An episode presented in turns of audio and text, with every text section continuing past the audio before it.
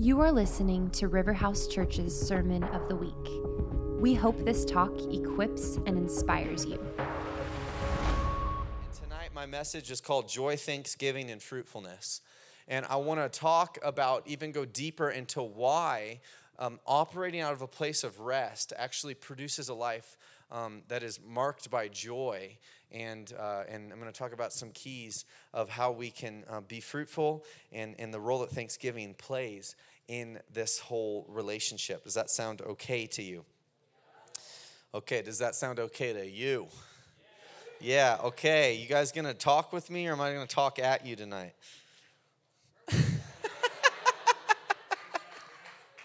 I'm gonna break you down, okay?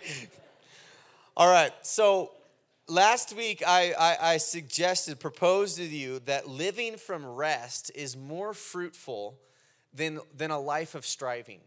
And the reason for that is when we are living in the rest of God, we actually have spiritual vision. We have eyes to see from a different perspective the invitation of God to partner with Him for the miraculous in our lives. Right? So when I'm living from a place of rest, I actually can see and I have eyes to see, I have ears to hear when God is inviting me into moments of practical partnership to release the miraculous right? And when I say miraculous, yes, there's miraculous healings and things like that. But I simply, I just want to define miraculous by God working in our lives.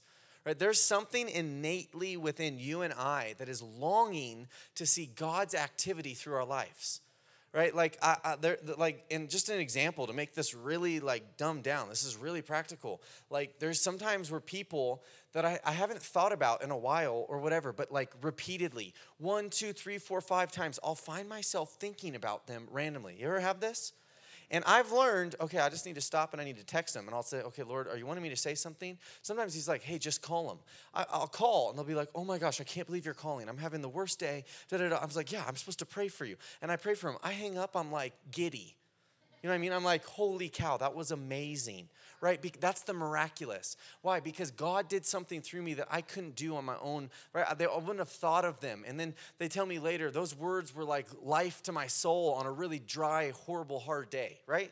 Like God wants to use you and I to see his works through our lives, right? We, he's prepared good works in advance for you and I to walk into right? And those good works, they're, they're His working through us. So they have a supernatural quality to them.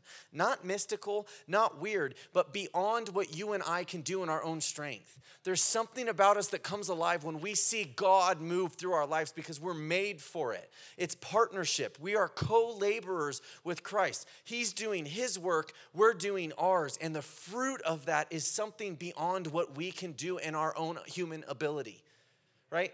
And that's what God has invited us into to be a daily reality of our lives. But unless we are in a posture of rest, we will not have the perspective to recognize when God is inviting us into these moments, and we will strive our way right past them into our own human fruitfulness, but we will miss out on the supernatural fruitfulness that can come through partnering with God to see his kingdom come to earth.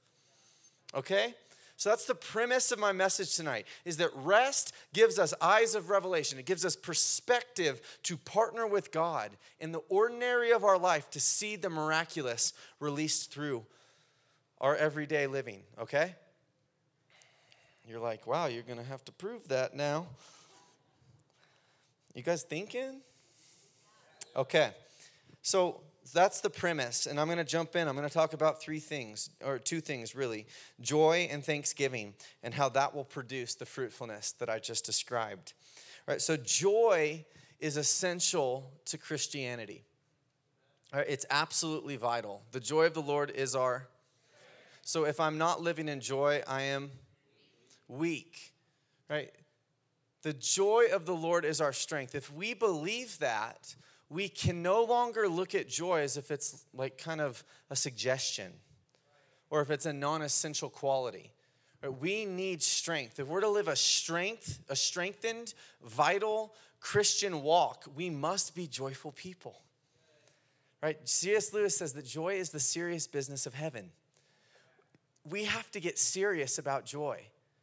Right? We have to we have to fight to live a life of joy. Right, the world is very attracted to joy. You know that? I went, I, I went to this, uh, you know, Jim Gaffigan. Anybody? I can mention his name, you know, because he's like the only comedian I listen to because he's not dirty. I appreciate that. He's funny without being dirty. So I went to him like a couple years ago at Taco Bell Arena. Anybody there? Maybe like five years ago. I think I paid like 125 bucks to go and I just laughed my head off. I laughed so hard that people thought it was a woman screaming behind them. All right, like this is a real story. I think there were people that recorded it. This one person was like, it's someone in the church. It was Josh Kenny. He's like, yeah, I thought it was an obnoxious woman the whole time, and then I turned around and I realized it was Jordan. I was like, yeah, it was funny. Okay, I just laughed my head off. I remember I got in the car, was driving home, and all of that like joy just kind of dissipated, and I was like, man, I feel empty now. Right, and the reason why is because like that was a really happy environment. It created happiness in me. But happiness isn't joy. Right? And I used to think that happiness wasn't joy and that was an external thing. Joy was more serious to me. You can laugh at that right? Like I literally was like, joy. You can be joyful in suffering. And I would probably think it like that. Serious. I'm serious. I'm suffering for the gospel, right? There is suffering, but I, I, I had this experience of joy where it was in a context of suffering because I had so much suffering in the early years, really, of my walking with Jesus. I didn't understand what joy was. And so I said, oh, happy is just when you're happy and you're laughing and you're goofy. I don't have that, but I have joy in the midst of my suffering. And the Lord had to show me, no, no, no. The difference between happy happiness and joy is not external. Joy looks like happiness, happiness looks like joy. The difference between joy and happiness is where it's sourced from. Happiness is sourced from your circumstances. Joy is sourced from connection to Jesus Christ, who is the most joyful person in all the world. Right? Psalm 16 In his presence is fullness of joy. At his right hand are, are endless pleasures. Right? Have you seen people really happy before? Isn't it fun to laugh? Right? That doesn't even compare to fullness of joy. What is fullness of joy? Right? And where does that person with fullness of joy live? Inside of you. And what is his name? Emmanuel, God. And what does he say? I will leave you in? Never. Never. So, how can we be Christians and claim that he lives inside of us and not be joyful? Right? And it's not just a happiness that, like, oh, I'm, I'm faking happiness. No, it's that you can walk in true joy even in the midst of hellish circumstances. Because it is not a joy that comes from circumstances, it is a joy that is derived from being in connection to the most joyful person in all the world. The scriptures are either true or they aren't. And we should live our lives as validation of the truth of what this word says. And He lives inside of us, and He's a joyful God when he sends the 70 out, they cast out demons. They come back and they say, Even Lord, even the demons, they, they tremble at your, at your name. And it says, In that hour, Jesus rejoiced greatly. And that word, if you broke it down, would be he leaped and twirled. He's a happy God, he smiles. You know, Zephaniah says he rejoices over you, he will sing over you with loud exultation right? He is a God of joy. He abounds in joy. And it is not that there's not a serious aspect of the gospel. There is. There is suffering, but there is a joy that outweighs and outlasts the suffering because the joy of the Lord is our strength. It is time for the church to get serious about joy so that when the culture who will pay 150 bucks to go to a happy event, they will find that what they're looking for actually lives in Jesus. It lives in the church. And if we want favor with our neighbors, with our coworkers, with the people we're rubbing shoulders with, we have to be joyful people. Right? Everybody wants joy. Everybody's attracted to joy. And Jesus is the source of joy. So if we can live as joyful Christians, people will start asking, what's the source of that joy? They will want to know. And you will lead them and preach the gospel to them. Do You know what the gospel means? Good news. Do You know what it actually means? Too good to be true news. You know when you hear something like, you know, if you're a Lakers fan, you were like, man, Kawhi Leonard's coming with AD. This is too good to be true, right? And it was. Because Kawhi went to the Clippers, right? But like, you see what I'm saying? There's times you get news, you're like, no way. This is too good to be true. Right? That's the gospel. Jesus is like, hey guys, I want to come live inside of you so that your joy can be made full in me. I want you to abound in joy. That's John 15. I've said these things to you so that your joy will be full because it's my joy and I'm going to give it all to you. You're like, that sounds too good. To... It's the gospel. That's what it means, right? So we have to be serious about joy as Christians. But this is the thing I found with joy my struggle with joy has not been my experience of it. I experience joy. There's times when I have a lot of joy. Anybody? My, my trouble has been I've had a fickle connection with joy. I can be joyful and then I can be like really frustrated or angry literally an hour later sometimes. There's this fickleness to joy that will can ebb and flow through my days and I've had to learn how to steward and protect my joy. Right? Because it, it, it can it can ebb and flow, ebb and flow. Anybody? Anybody relate to that? You're like, wow, even in the same day, I can have different experiences and I don't know how to abide in joy. I can experience it. Most people on planet Earth can experience happiness or joy in some measure, but it's walking in it in consistency that I find the wrestle is in my life. And the biggest culprit that I have found in my journey to abiding in constant joy is comparison. Comparison is the thief of all joy. And this is why comparison is the thief of all joy. Comparison compare, compels you to start focusing on your areas of lack. Right? It compels you to look at what's lacking. You start, it compels you to look at other people's life, other people's ministry, other people's jobs, other people's finances, other people's body, other people's hair, other people's whatever car they drive. It, you start looking at other people, you start comparing, and it inevitably draws you away from what God has given you, what God is doing in your life, to focusing on what God is doing in their life or what they just simply have in their life, and you don't. So instead of focusing on what Jesus is for you, on what your testimony is, on how he is working in your life, in the particular way he's discipling you in this season, you're now focused on all the other things that you don't have. He's your source of joy. Now you're looking out here, you recognize lack, and you get really vulnerable. Because you get vulnerable, you say, Oh my gosh, I do. I need that, and I need that, and I need that to be happy. And I start trying to figure out external circumstances that I can change where the grass will be greener that will finally give me the joy I've been looking for. Right, so we get duped. Anybody that you fall victim to that? All right, just being honest with you, the, the times that I struggle the most uh, in, in ministry is when I start looking at other ministries.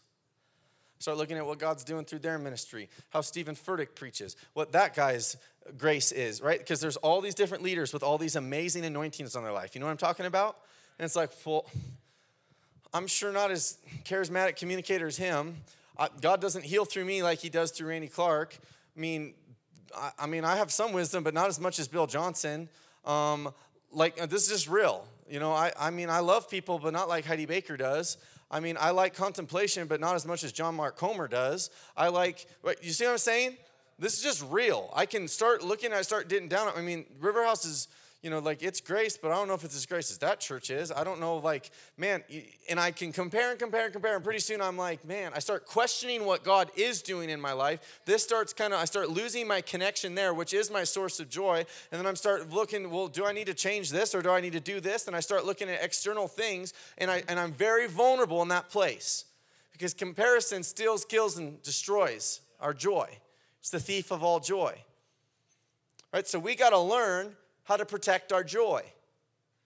Amen? Just say, Amen, Pastor. I got to learn how to protect my joy. Say it.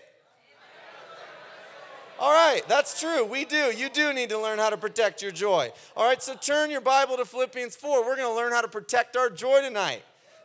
That's good news.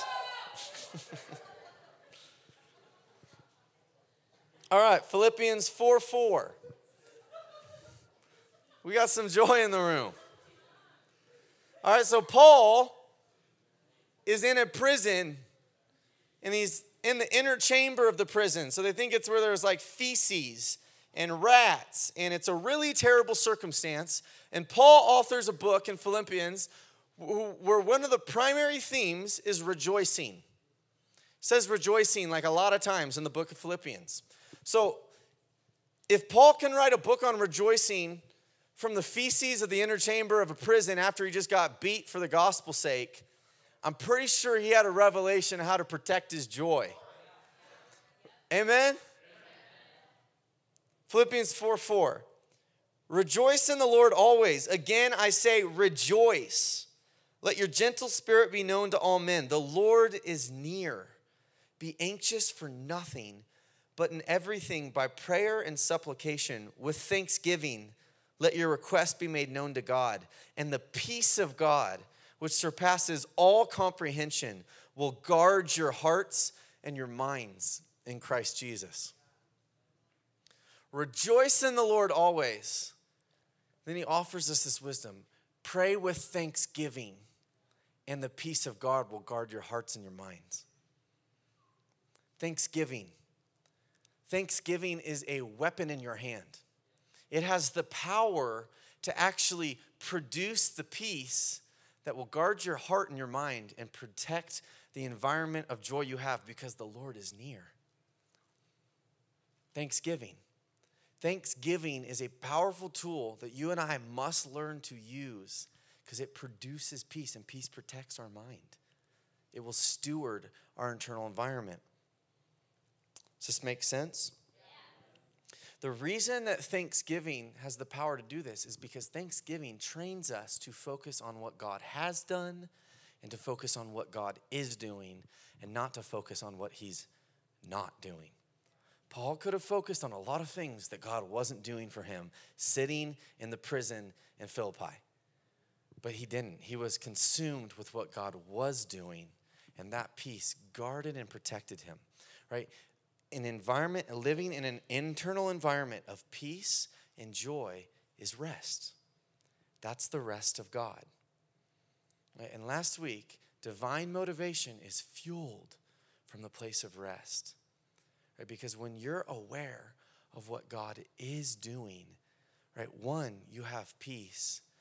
And two, you're positioned to hear what he's speaking so that you can catch the wind of the Spirit and the inspiration of God can possess you as you go about your life. Paul was motivated in the inner chamber of a Roman prison after being beaten to author a book that has brought hope to countless millions of people right? Because the inspiration of God overtook him because he still, even in a prison cell, had a posture of peace and joy. And he could hear the whisper of God, and he was filled with the inspiration of heaven, the motivation of God to author a book that has impacted millions.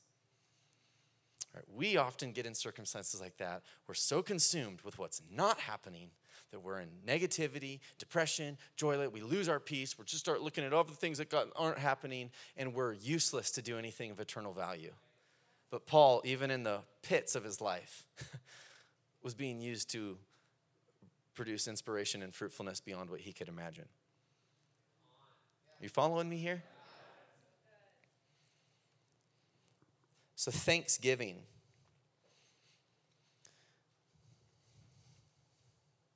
when we train ourselves to focus on what God is doing, that then prophesies to us about what He's going to do. Because He's the same yesterday, today, and forever. Right? And thanksgiving, it mines, it, it, it actually mines our internal world. Right? Like when there's gold in a mine, it's a, there's work involved in mining out that gold. Right? And, and our, in, in our inner man, we're aware of what God is doing. But thanksgiving, it searches, it searches our history, it searches our soul, and we begin to offer Him thanks in response to what He's done. And it, it fixes our eyes on God in the midst of all of our circumstances. Right? Like, and, and the more intentional that we get in our thanksgiving, the more aware we become of His intentionality in our lives. so sometimes it's like, you know, thanks for my dog. Thanks for my shoes. Thanks for my family. Okay, now let me do something spiritual. You know, it's like we we look at Thanksgiving like it's kind of like, you know, yeah, just yeah, just kind of do it. Just do it cuz you should. It's a good like routine. Right? But we actually enter his courts with thanksgiving. Right? So there's a there's a there's an engagement where we actually enter into his presence because we become aware of what he's doing as we offer thanks. Thank you, God that when I was really stressed last Tuesday before that meeting, you met me with five minutes of, of so much peace, and it brought peace to my soul so that I could walk into that in a way that I actually had something to offer it. Like that's that's real. Those are the types of things I find myself thanking for God. And as I do that, it's like, whoa, yeah, you did meet me there. But so often we don't become aware of it because we're just kind of, you know, we're just kind of aware of whatever happening in our life. But when I do that, I stop. I go, oh, wait, you met me here. You met me here. And we're learning to recognize the movement of God in our life. Does this make sense? As we remember what He's done, gives us eyes to see what He's doing. As we have eyes to see what He's doing, He begins to prophesy about what He's going to do. It's training us to become aware of God, and God is our source of joy. God is our source of peace. It's Jesus, He's the Prince of Peace. In His presence is fullness of joy. You following me? You with me here? You know that you have engaged with the heart of thanksgiving when you've actually produced peace and joy. Right? Thanksgiving produces peace and joy we oftentimes look at ourselves kind of like we're passive sometimes, like, you know, I hope I can be joyful and peaceful. Like, please give it to me, God. And in, in Thanksgiving, God said, no, no, you can actually produce this. Right? When you give thanks, you can't give thanks to God for all his goodness. and not one, you become aware of what he's doing in your life. Right? And awareness produces peace. Like when you're on a road trip, you're, you're lost and you're like, did I miss the turn? You ever been there? It's very anxiety feeling. You're like, I think I'm lost. I think I'm lost. I'm running late. Am I going to be there? I don't even know if I'm on the right road. Then you see a sign that's like Boise, 50 miles. You're like, oh, right? Like I'm on the right path. Does that make sense? When I when I become aware of what he's doing in my life, it produces peace in me. It's like, oh, okay, like I'm in the I don't have to look to, to Jordan's life or to Robin's life or to Susanna's life or to whoever's life for me to get confirmation because I know I'm on the path with Jesus and he's giving me that voice. This is the way, walk in it. Produces peace. Right? And it produces joy because you're aware of his goodness that's being given to you. And when you remember all his goodness, how can you not become joyful? He's the most good person in all the world. He's the most powerful person in the universe, and you're the apple of his eye. It's like really hard to sit in that and not get happy. like it's too good to be true. Me, little old me, you love me. He's like, Yes, I adore you. I think about you all the time. I just can't wait to be with you. It's like a golden retriever, you know? It's like, come on, come on, like, yeah, let's do it. Whatever you want, let's go. Right? It's like but it's like God, the most powerful person in the universe that can like spoke the whole world into existence. He's like, you're my, you're my favorite. It makes you happy. There was a season of my life when I, uh, I had come, I was serving in another ministry, and they were really blessed. God was moving there. And then I came back to start ministry here in Boise. And I had all these grand notions. I had expectation that God was going to move here the way He was going to move there. I was ready to turn the world upside down. Three weeks later, it wasn't happening, and I was depressed and I thought for sure I'd made a mistake, I'd missed it, I needed to go somewhere else, I needed to change my circumstance because my circumstance, I was no peace, no joy, everything was miserable. I was grinding, grinding, grinding, grinding, grinding, and I was not, I didn't even need to pray and ask God if I was in the wrong place. I knew I was in the wrong place. The question was, what's the next place I need to go to?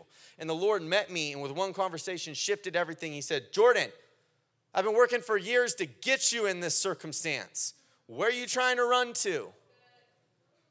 And he said, You have been wanting me to do this, but that's what I'm doing in their ministry. I'm doing this in your life. And in one moment, everything shifted. I had peace because I was like, okay, you're with me. You're, you're, I, I'm on the right path. And I started finding so much joy in partnering with what God was doing in my life instead of comparing myself to what he wasn't doing compared to all these other people. Some of you in here, you've been so frustrated about your circumstances. God doesn't want to change your circumstances, He wants to change your perspective in the circumstances. But the only way you're going to change your perspective is when you use the key of thanksgiving to produce the peace and the joy to actually enter into the rest of God. Thanksgiving, it, it can be effort. Can, you have to mine a little bit, but as you start disciplining yourself to give thanks to God, you're actually learning to enter into the rest of God right? Living in an internal environment marked with peace and joy. That's a soul at rest, right? And this is really important. So, joy, thanksgiving, fruitfulness. Learning to live in peace and joy, which is what Thanksgiving produces, is incredibly vital to living a life of kingdom fruitfulness. And this is why. When a human being is not at peace and joy, if they don't have that within themselves, we will inevitably have an agenda to get it as soon as possible. We don't like anxiety. We don't like feelings of depression, sadness, right?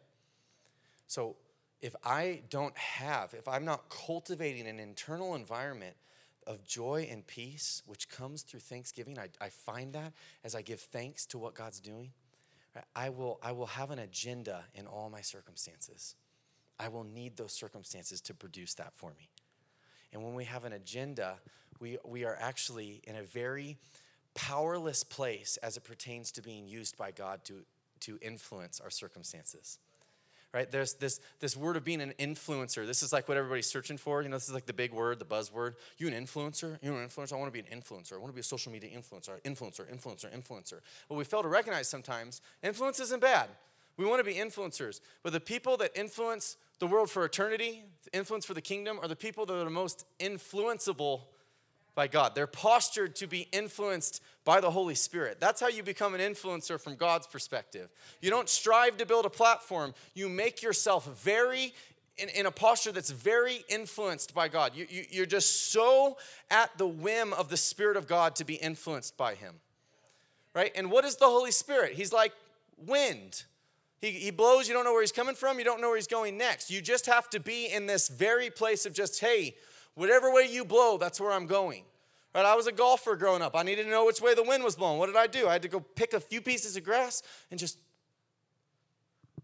toss it in this, this surrendered posture so that the wind could blow it and I could see where the wind was blowing. Right? God says in Isaiah that the people he uses to build his house are those that are broken and contrite. You heard that before? Broken and contrite in spirit and contrite in heart if you were to do a word study on that, that, that, that phrase, if you could put a picture around it, it would be a leaf that's dry and it's so dry that if you were to squeeze it, it, it just turns to powder. Just powder, so just, just, just so influenced, no resistance to the wind. God is looking for people that He can just, that are so influenceable by His Holy Spirit. When you live in rest, when you have peace and joy, you actually, you're so, you're just present with God. I don't have to come to my circumstances with an agenda to get it because I already have it.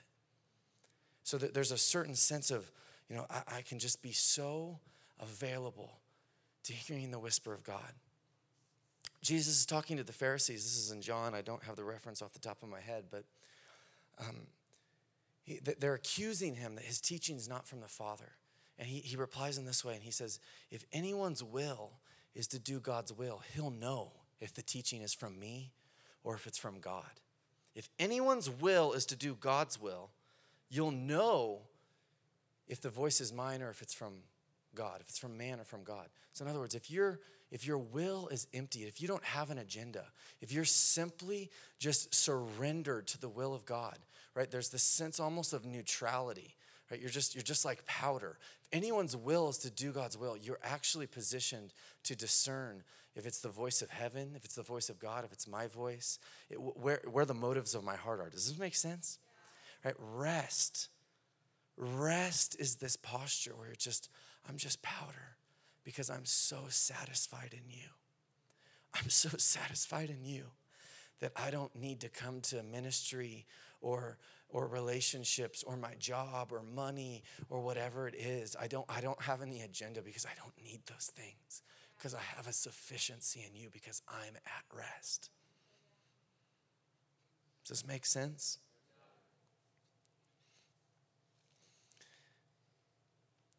That is the posture that we're ready to be influenced by the whisper of God, the wind of the Spirit, and we can start to recognize the divine invitations to partner for the miraculous. That is the posture of the fruitfulness that, that, that, that positions us to experience the fruitfulness you and I long for. Here's a couple practical examples. That posture actually gives us vision that we would not have otherwise. If you turn your Bibles to 1 Samuel 18, we're going to look at the example, uh, a story of Saul and David that we've all heard. But I just want to give you perspective here that Saul was not a soul at rest. He was not aware of what God was doing in his life, and it, and it cost him cost him greatly. All right, so this is the day that David kills Goliath. This is a day of great joy, of great rejoicing in all of Israel. Saul was full of great joy as we begin this story because of the great victory that had just happened, right? So it says in 1 Samuel chapter 18 verse 6. that was close.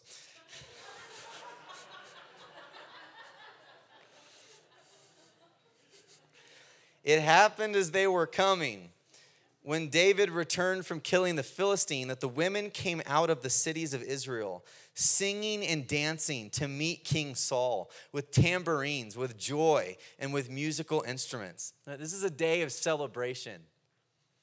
The women sang as they played. They said, Saul has slain his thousands, and David his ten thousands. Then Saul became very angry, for this saying displeased him, and he said, They've ascribed to David ten thousands, but to me they've only ascribed thousands. Now what more can he have but the kingdom? And Saul looked at David with suspicion from that day on.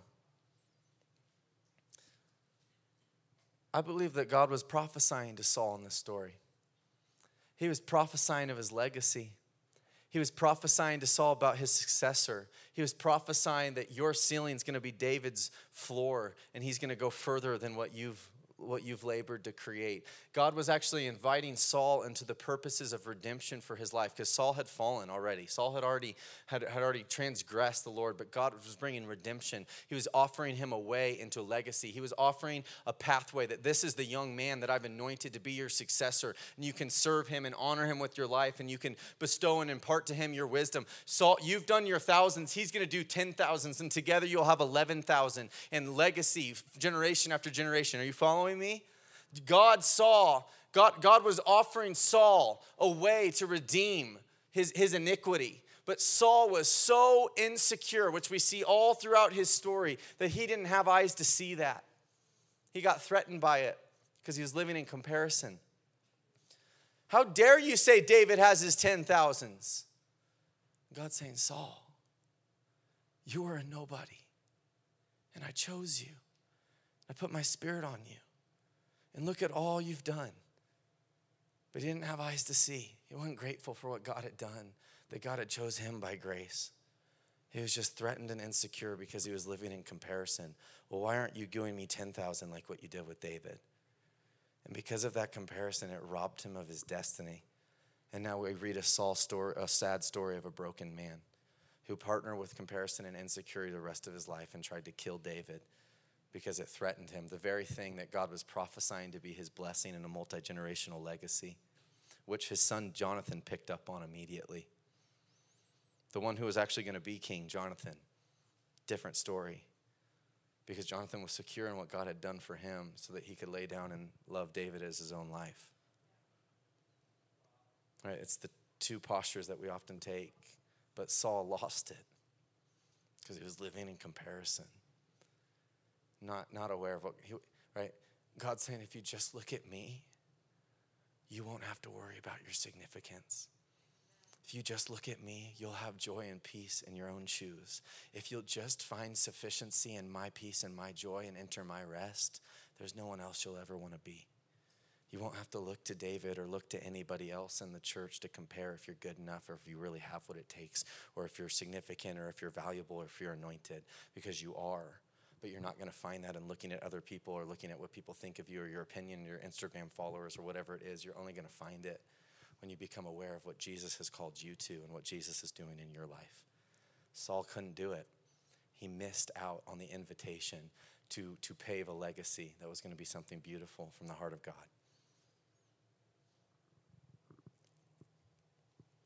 Turn your Bibles to Mark chapter 6. Look at a New Testament example of the same principle where Jesus is trying to disciple his blind and deaf apostles and to be able to see the invitation to partner with him for the miraculous. This is a, another famous story where he feeds the multitudes. Actually, go one page over to Mark 8. I want to read this one instead. This is when he feeds the 4,000. Says, In those days, this is chapter 8, verse 1 of Mark. In those days, when there was again a large crowd and they had nothing to eat, Jesus called his disciples and said to them, I feel compassion for the people because they have remained with me now three days and have nothing to eat. If I send them away hungry to their homes, they'll faint on the way, and some of them have come from a great distance. All right, so back up for a second. He's already fed 5,000 with five loaves and two fish.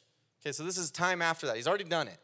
And Jesus is God, and he looks at his disciples and says, I want to feed this 4,000 person multitude now because I feel compassion for them. Right? This, is, this isn't just like some dude saying that. Sorry, this is Jesus who's already multiplied food. He's looking at his disciples say, This is the miracle that I want to do right now. What does the disciples reply? They answer him, Where will anyone be able to find enough bread here in this desolate place to satisfy these people? Jesus like, Excuse me? I already fed 5,000. I'm God. You read Genesis 1, formless and void. Seven days later, you're all here with the oceans. Like, right? I don't need a lot to work with. Right?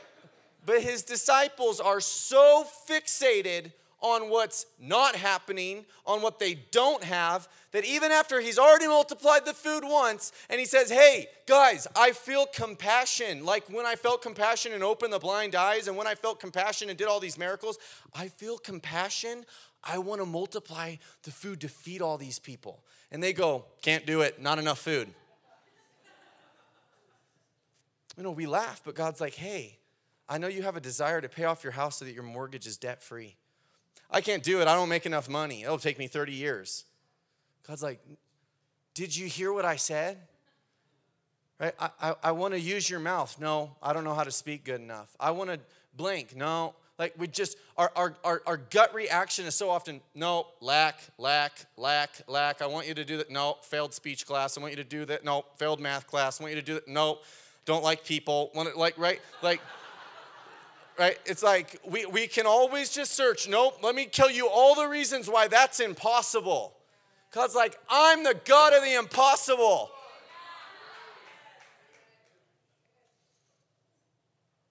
Where will anyone be able to find enough bread in this desolate place?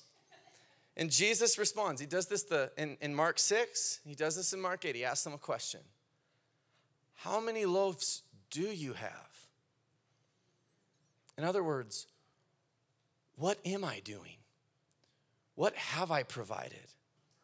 How am I working? And they said, Seven. And he directed the people to sit down on the ground, and taking the seven loaves, he gave thanks. And he broke them and multiplied them and fed the multitude. Jesus was not afraid of what was lacking. He wasn't focused on that. He was focused on what he'd been given. And I don't know how God multiplied that food. But I don't think we need to know. I don't know how God opens blind eyes. I don't know how God brings financial miracles. I don't know how God does like 80, 90, 99.999% of what God does. I don't I'm not actually concerned about how God does it. I'm just concerned about what I need to do to position myself to allow him to flow with his miraculous power through my very ordinary life. And Jesus is showing us quit focusing on what's not happening in your life and give thanks for what I have given, for what I am doing, for what I have provided, and give me the chance to show you who I am. I preached last week on one day of favor is better than a thousand days of labor. We sometimes think that we're waiting on God to give the favor. God, I'm ready. Give me days of favor. God's saying, I poured out my spirit on the day of Pentecost and I've lavished endless grace, favor upon favor upon favor upon you. The days of favor aren't on my end, sons and daughters, it's on your end. Are you ready to recognize my favor and partner with it? But here's the deal if I haven't produced a posture of thanksgiving and rest, we'll be like the disciples Oh, we only have seven loaves and just plow right on with my day, striving, striving, striving, striving. That seems ridiculous. That seems absurd. We won't even have eyes to see or ears to hear God's subtle invitations to say, pause, come here, and just give me this and watch what I can do. Pause. Why am I thinking about that person I haven't seen in 12 years? Maybe I'm supposed to call him and text him. And all of a sudden, five minutes of your time turns into a divine encounter that impacts eternity. Right? This isn't like some out there ethereal thing. This is that if we become disciplined and focused on giving thanks for what God is doing, we will produce peace that guards us. We will have joy that wells up within us, and we will be so influenceable that the whisper of God can come, and we'll, we'll heed those invitations to partner with God to see the miraculous flow through our lives. We were destined by God to live every day as a day of favor. We can strive our way right past those invitations and we will produce some measure of fruitfulness. But we will miss out on what the, the only God stories, the only God testimonies, the miraculous invading of the kingdom of God through our lives. This is what we're really longing for.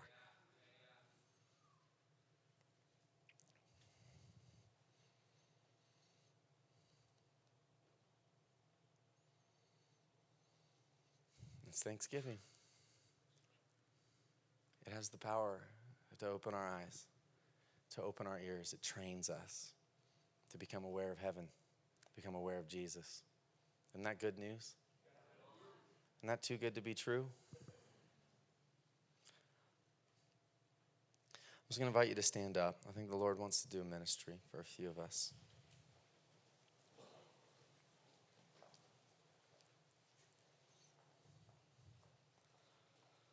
Just want you to close your eyes and I want you to start just mining your own soul to give thanksgiving. I told this last service, I said, you know, like, you know, when you've eaten good Mexican food, the fruit of that is that your stomach is full of gas.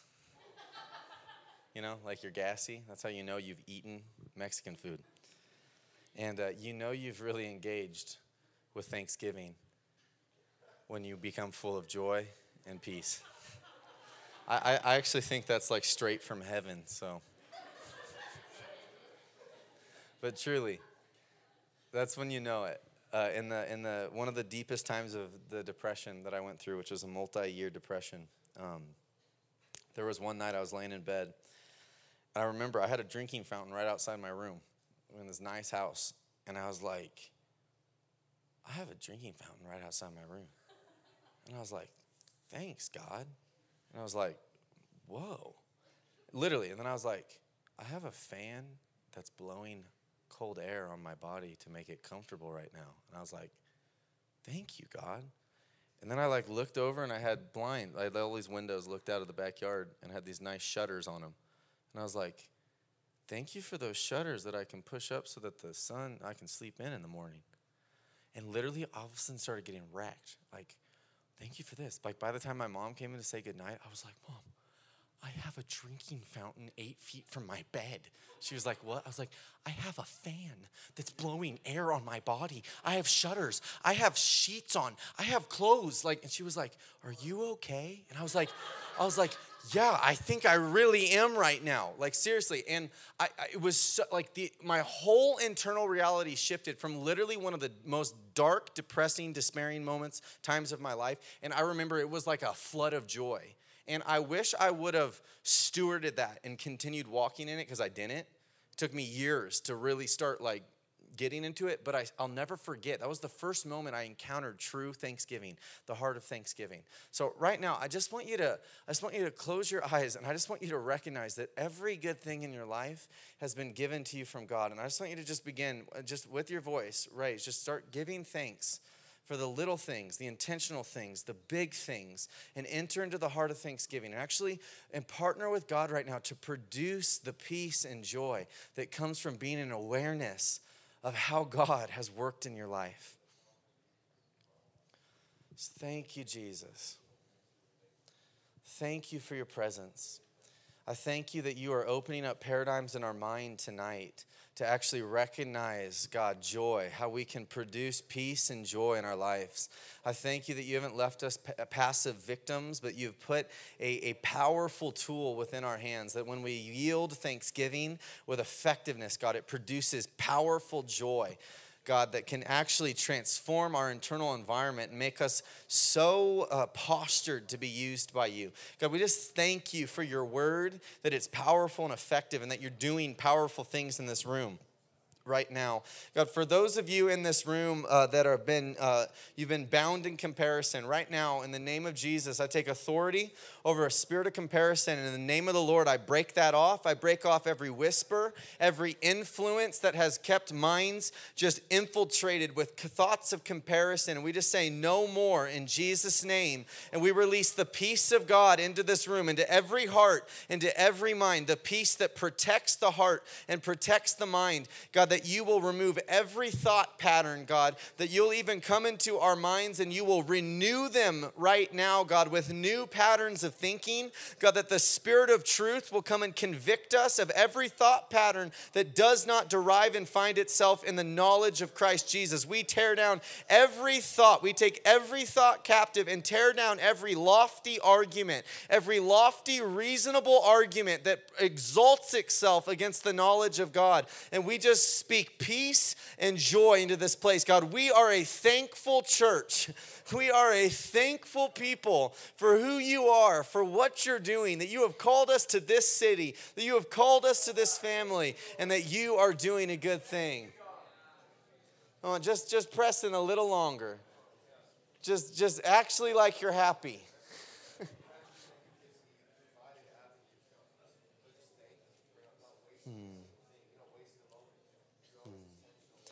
Thank you, Jesus. Lord, we are so thankful. How can we thank you enough for all you are, for all you've done? God, disciple us.